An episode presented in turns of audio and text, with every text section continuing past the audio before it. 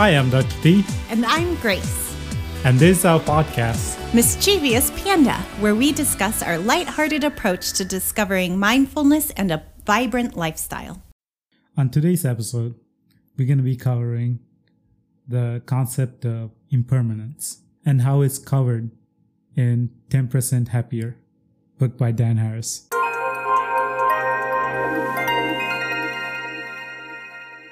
So welcome back. We're going to go over our next topic from ten percent Happier by Dan Harris. And this is in many ways related to previous topic. Uh, so last time we covered hedonic adaptation. This time we're going to cover the most central topic of impermanence. So what exactly do you mean by impermanence then, Doctor T? So what do you think it sounds like? I mean, it sounds like it's something that just doesn't stay around. Exactly.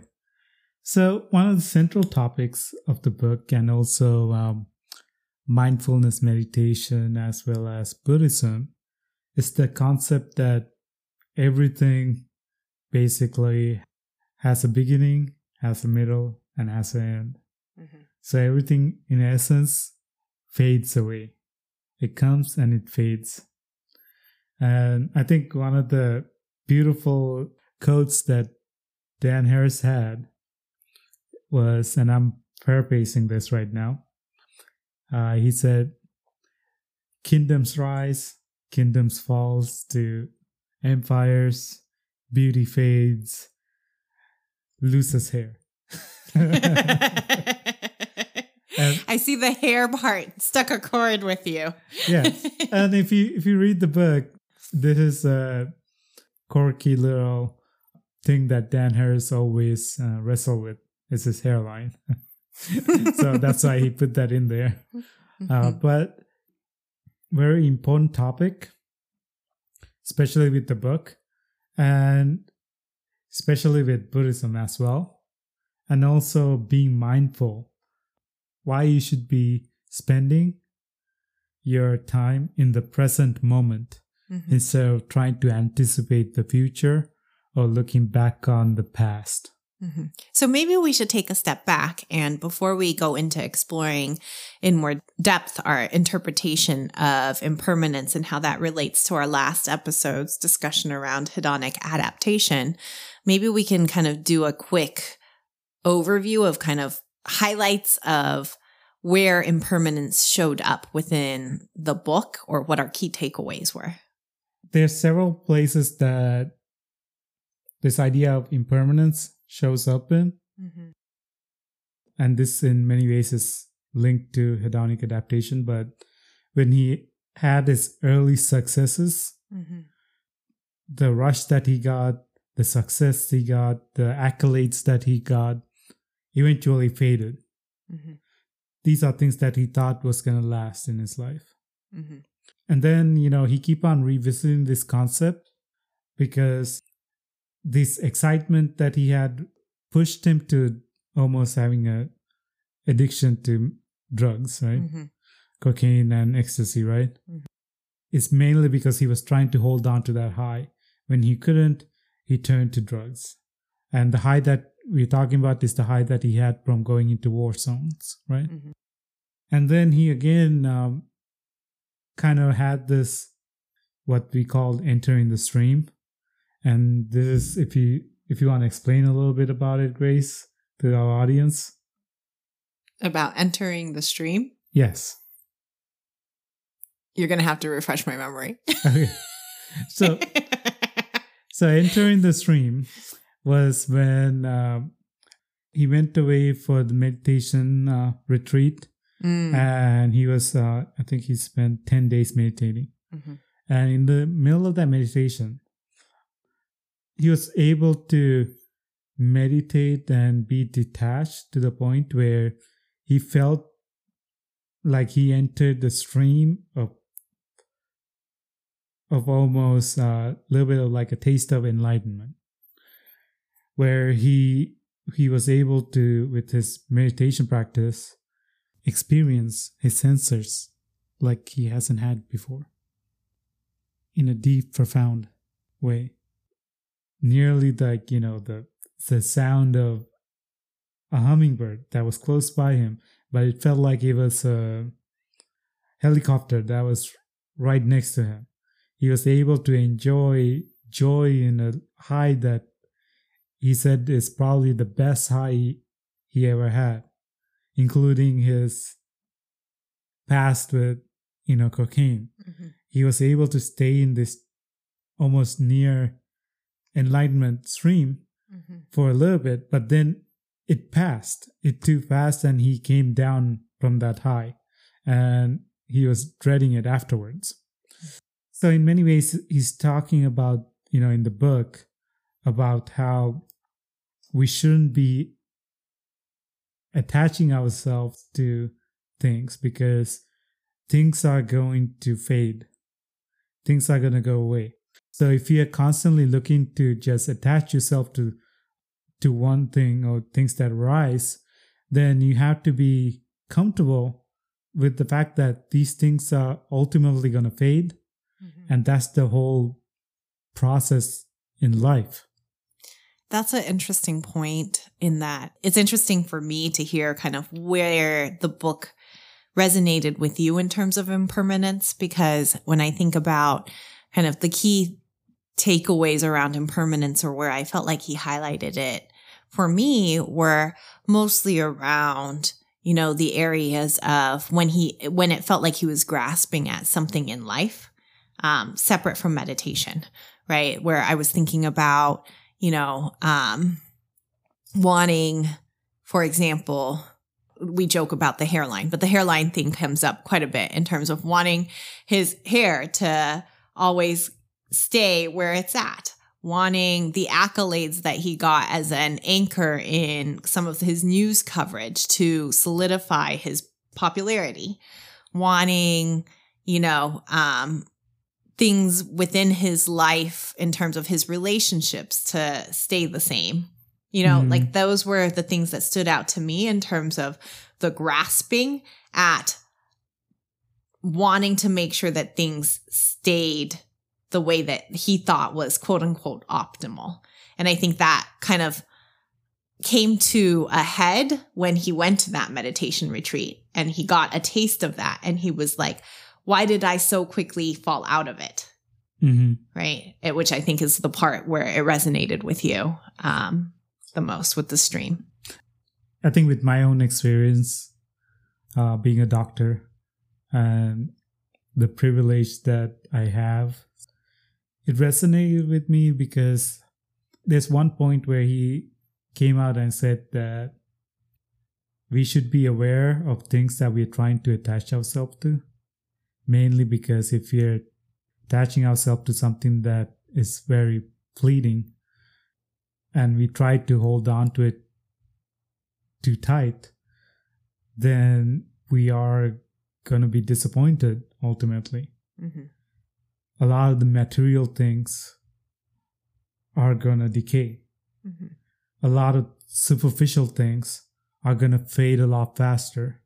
Mm-hmm. And if you're focusing on on just getting through the present in anticipating of something in the future, then you're constantly on this treadmill.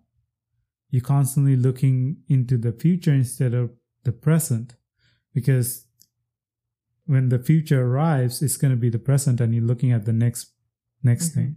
So then you're not even fully really living your life at that point. You're not living the moment. Mm-hmm. So at the end of the day, then at the end of your life, you're going to be constantly chasing something that never really arrives. Mm-hmm. And what we have right now, the present, mm-hmm.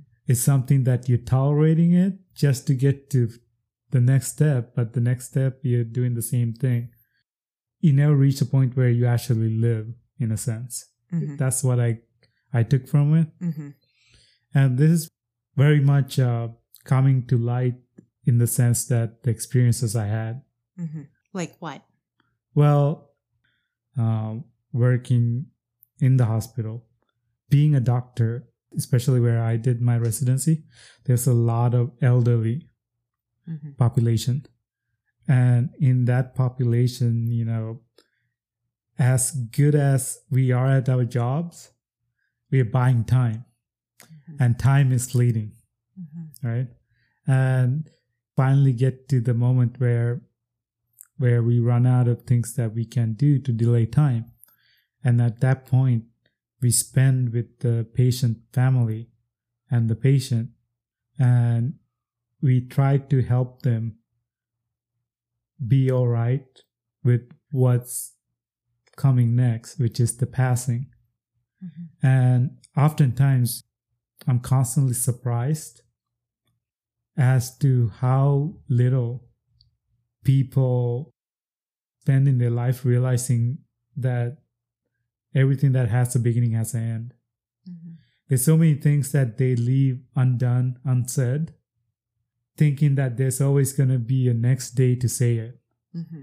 And oftentimes, when that last day arrives, they think about all the things that they could have said, that could have done, that they never did. Mm-hmm. In a lot of ways, it's just eye-opening. Mm-hmm. Because we don't like to think about it, right? Mm-hmm. We don't like to think about the endings. I mean, there's a certain morbidity that comes with that in terms of thinking about ends. Well, that society has made, like, it feels unnatural. Like, they make it so that it feels like it's a negative way of thinking, as opposed to reframing it the way that you presented it. I think that resonated with me was thinking about time as our most limited and precious resource. And it, how do we make the most of that? In many ways, it is the most limited resource, right? I mean, it's something we can't ever buy. The, you have a set amount of time, and that's it. Our moment is in the present, mm-hmm. right? Mm-hmm. We can't live in the past, mm-hmm. and we can't live in the future. So all we have right now is now. I think this was one of the key awakenings that Dan Harris has. In his uh, in his awakening into the stream, as well as throughout the book, is that we should be spending more time in the now than spending it in our mind thinking about what's the future going to be. Mm-hmm. Because the future is not guaranteed. Mm-hmm. Only thing that's guaranteed is now. And I really liked that part of his messaging too, because it resonates with me in terms of, you know, just if I think about applying my experience at work and in trying to grapple with where I should be prioritizing my time and kind of distilling it down to what I have influence over, that's part of living in the now, mm-hmm. of not thinking, like not looking at, oh, mistakes were made and trying to find someone to blame. Mm. That's looking hindsight, right? Um, in, in terms of the past, and that doesn't change what happened. Not looking at, you know, doing everything we can to try and plan down to the minute, few, like, possibility of what could potentially happen in the future to mitigate risk, but really managing based off of what we know today and the environment today, what is the best that we can do. Exactly. And, you know, Dan Harris talked about this. He said that you have to be comfortable with the ambiguity of tomorrow, right? There's no way that we could predict the future. We could prepare for it, mm-hmm. but you can't hold on to the future in the way of certainty. Mm-hmm. It's always going to be ambiguous. No matter how good you try, there's always going to be an element of ambiguity, right? Mm-hmm. And it's not to say that you shouldn't prepare for the future. Mm-hmm. It's to be comfortable with the fact that you're not going to hold all the cards and you're not going to be able to predict everything. So then, kind of jumping back to when we first introduced it, I think there's a couple of questions that come to mind then, right? That naturally, after reading the book and saying, okay, if we think uncertainty um, and impermanence is kind of a key tenet of a takeaway, then what does that tell us in terms of, one, how do we address that? How do we deal with that so that we are living in the current moment and that we do get comfortable with ambiguity? And then the second would be, You know, there's also a certain school of thought of re- revisiting our last episode. And what is that nuance between and the difference between hedonic adaptation and impermanence, and how we navigate those two concepts together? Let's kind of uh, try to separate how hedonic adaptation is different from impermanence. Mm-hmm. So hedonic adaptation is basically a psychological uh, effect that goes on in our own mind to basically adapt us to something that happened, something that is either something really positive or something that's really negative. Mm-hmm. Uh, so it's, it happens through a process of sensitization or desensitization, mm-hmm. right? If you're in a war zone, you get desensitized to the point where it becomes a normal thing to see somebody uh, being murdered or blowing up, right? And he talked about this in his book as well, Dan Harris. And same thing kind of goes with uh, with a positive event, with hedonic adaptation, where someone wins a million dollars and they have a lavish lifestyle, but that lifestyle becomes almost normalized mm-hmm. to the point where it's not adding anything on top of their baseline happiness. Mm-hmm. This is why a lot of people that we see in the media, celebrities who seem to have everything that you could think of that will make anybody happy, and they go on to have a drug addiction or have a drug overdose, right? Mm-hmm. Even though they have everything that's that is incredible, they go on to be unhappy, right? And try to chase that, replace that, what they lost, right? So that's hedonic adaptation. Mm-hmm. So impermanence is the idea that the now is going to fleet. What's in front of you is eventually going to change and something else is going to come, right? Mm-hmm. It's the idea that, you know, like going back to his own quote, that beauty fades eventually, right? Mm-hmm. Hairlines. You just hit at every eventually. Girl's like thing. The beauty fades eventually, the need for youth or clinging to youth, and also that yeah. there will always be someone prettier, right? The idea is that, you know, you shouldn't be clinging on to something that's eventually going to fade. Yeah. So that you, it's not going to cause you to be unhappy, right? Mm-hmm. Sometimes what happens is our pursuit of happiness become our source of unhappiness. And this is a quote from him. Mm-hmm. is I thought that was a beautiful quote. Yeah. So when we try to hold on to something that eventually going to fade, then we become unhappy because we get insecure about it. Mm-hmm. And we just have to realize that everything fades. Mm-hmm. Right? Everything, and not try to cling to yeah, something. And it's a normal part of it. We should be enjoying it while it's in front of us, knowing that this is a precious time that it's not going to be here. Mm-hmm. You know? So I like that, because it's like, after listening to you run through the two ideas, I think the key thing in terms of how I would distinguish between them is, I think of hedonic adaptation as something that is, is kind of evolutionary. So it happens naturally without us knowing, but it also happens internally. So it's part of how we deal with the world, as opposed to, I think about impermanence as just a fact of life, of that is just, uh, some, a state within the external world. So it's nothing that we can really control. And I think that last piece that you had stated in terms of, you know, being in the moment and being able to fully enjoy kind of, or kind of live in what is happening as being that key takeaway. So I feel like it's really that piece around impermanence of what does that mean in terms of how we live our life today to fully be in the present. Mm-hmm.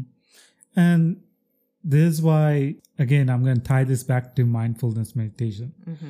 The the key goal of mindfulness meditation is for you to be mindful of the present spending your time in the now rather than in a storyline of a thought that's coming and going, right? Mm-hmm.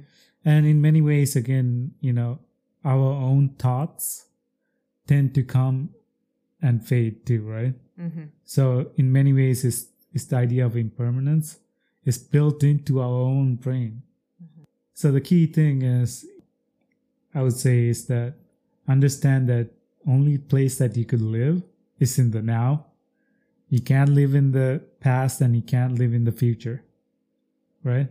If you live in the past, you know, you're going to be depressed. Because there's that nostalgic, yeah, nostalgia lens. That's yeah. not there anymore. And you can't live in the future because you're going to be anxious. Mm-hmm. So only place that you're going to find happiness is in the now. Yep.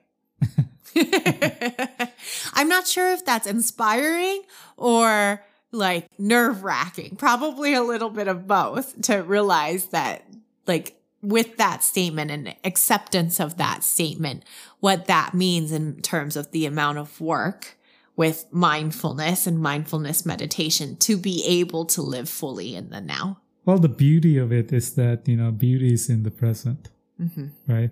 Yep. So you have to enjoy it now.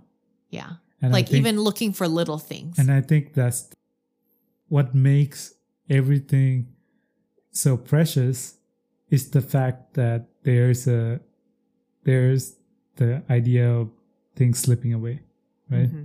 So that's why, you know, in a lot of ways that we should be focusing on the now instead of worrying about tomorrow or mm-hmm. what we had in the past.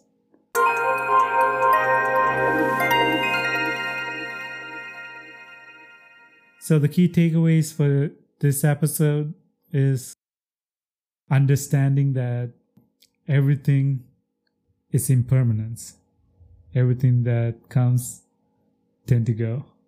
Every hello has a goodbye, as sad as it may sound. Mm-hmm. And other thing is you have to be comfortable with the ambiguity so that you could focus on your effort now, but don't get too attached to trying to predict everything in the future or trying to hold on to everything in the future. Because at the end of the day, you're not going to hold all the cards in life and you're not going to be able to control everything. And this, this pursuit of happiness can eventually be the downfall and be the source of your unhappiness.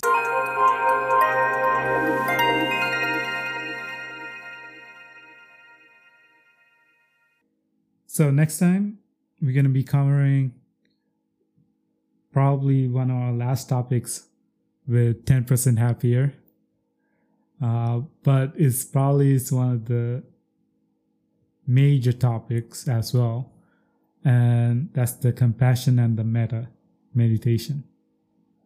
So join us next time. And we hope if you like kind of the content that you've heard over the last few episodes, that you go ahead and either give us a review or uh, make sure to come and follow us and check out our website at mischievous panda dot org. So if this discussion was fun for you to listen to, and we hope it was because we had fun geeking out, then we also hope that you'll stick around and geek out with us in future episodes. You can follow us at mischievous panda dot org for the latest and greatest content. And don't forget to join us every Tuesday for a brand new episode.